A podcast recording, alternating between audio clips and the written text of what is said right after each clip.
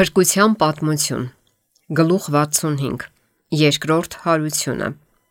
Այնուհետև Հիսուսը Սուրբ հրեշտակների շքախմբի եւ բոլոր փրկված սուրբերի հետ միասին դուրս եկավ քաղաքից։ Հրեշտակները շրջապատեցին իրենց հրամանատարին, ուղեկցելով նրան, իսկ փրկված սուրբերը հետևեցին նրանց։ Հետո ահավոր զարհուրելի վեհությամբ Հիսուսը կյանքի կոչեց ամբարիշտ մեռելներին, ու նրանք դուրս եկան գերեզմաններից նույն թույլ ու հիվանդոտ մարմիններով, ինչպես գերեզման էին մտել։ Ինչպիսի տեսարան էր։ Առաջին հարության ժամանակ բոլորը գերեզմաններից դուրս եկան անմահության շարագույնը դեմքներին, բայց երկրորդի ժամանակ բոլորն իրենց վրա կրում էին անեծքի դրոշմը։ Աշխարհի թակավորներն ու ազնվականները, միջակներն ու նվաստները, ուսյալներն ու անուսները բոլորը միասին դուրս են գալիս։ Բոլորը տեսնում են մարդու որդուն, նաև նրանք, որ արհամարել ու ծաղրել են նրան, փշե պսակ դրել նրա սուրբ ճակատին ու ծեծել եղեգնյա ճիպոտով։ Բոլորը տեսնում են նրան իր ողջ վեհությամբ։ Նրանք, ովքեր թքում էին նրա վրա դատավարության ժամանակ, այժմ թաքնվում են նրա թափանցող հայացքից ու փառքի ճաճանճների մեջ ողողված երեսից։ Նրանք, ովքեր մեխերը խրել էին նրա ձեռքերի ու ոտքերի մեջ, այժմ տեսնում են նրա խաչելության հետքերը։ Նրանք, ովքեր գեղարդը խրել էին նրա կողը, այժմ նրա մարմնի վրա տեսնում էին իրենց դաժանության հետքերը։ Ու նրանք բոլորը գիտեն, որ սա հենց այն մարդն է, ում իրենք խաչել ու ծաղրել են իր անասելի տառապանքների մեջ։ Հետո տառապանքի մի երկար ոռնոց է բարձրանում։ Նրանք փախուստ են տալիս, որպիսի թաքնվեն թակավորների թակավորի ու տերերի տիրոջ երեսից։ Բոլորը փորձում են թաքնվել ժայռերի հետևում, պատսպարվել նրա սարսափելի փառքից ու մառհամարել են մի ժամանակ։ Նրա վսեմ տեսքից ու անչափելի փառքից ընկճված ու խոցված նրանք միաձայն աղաղակում են. Օրհնյալ է Տիրոջ անունով եկողը։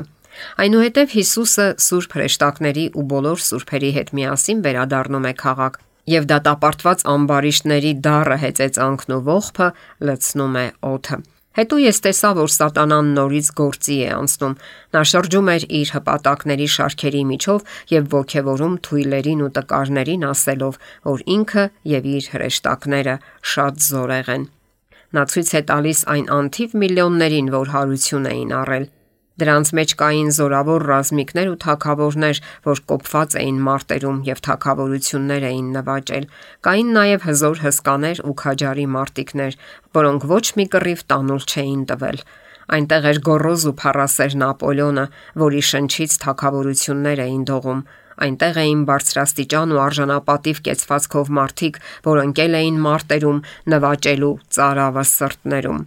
Գերեզմաններից դուրս գալուն պես նրանք անմիջապես շարունակեցին մտածել այն, ինչը մեռնելիս նրանց մտքում էր։ Նրանք նույն նվաճողական տենչով էին բռնված, որը մեռնելիս իշխում էր նրանց։ Սատանան խորհուրդ է անում իր հրեշտակների հետ, ապա այդ թակավորների, նվաճողների ու զորավոր մարդկանց հետ։ Հետո նայում է իր շուրջը գտնվող հսկայական բանակին ու ասում, որ քաղաքում գտնվողները փոքրաթիվ են ու թույլ, որ իրենք կարող են գravel քաղաքը, դուրս նետել նրա բնակիչներին ու տիրել նրա հարստությանն ու փառքին։ Սատանային հաջողվում է խაფել նրանց, եւ բոլորն անհապաղ սկսում են պատրաստվել ճակատամարտի։ Բանակում շատ հմուտ վարպետներ կան։ Նրանք ամեն տեսակի զենքեր են պատրաստում։ Հետո սատանայի գլխավորությամբ այդ ամբողջն առաջ է շարժվում։ Սատանայի հետևից քայլում են թակավորներն ու զորավարները, իսկ նրանց հետևից խումբ-խումբ գալիս է այդ բազմությունը։ Յուրաքանչյուր խումբ իր առաջնորդն ունի։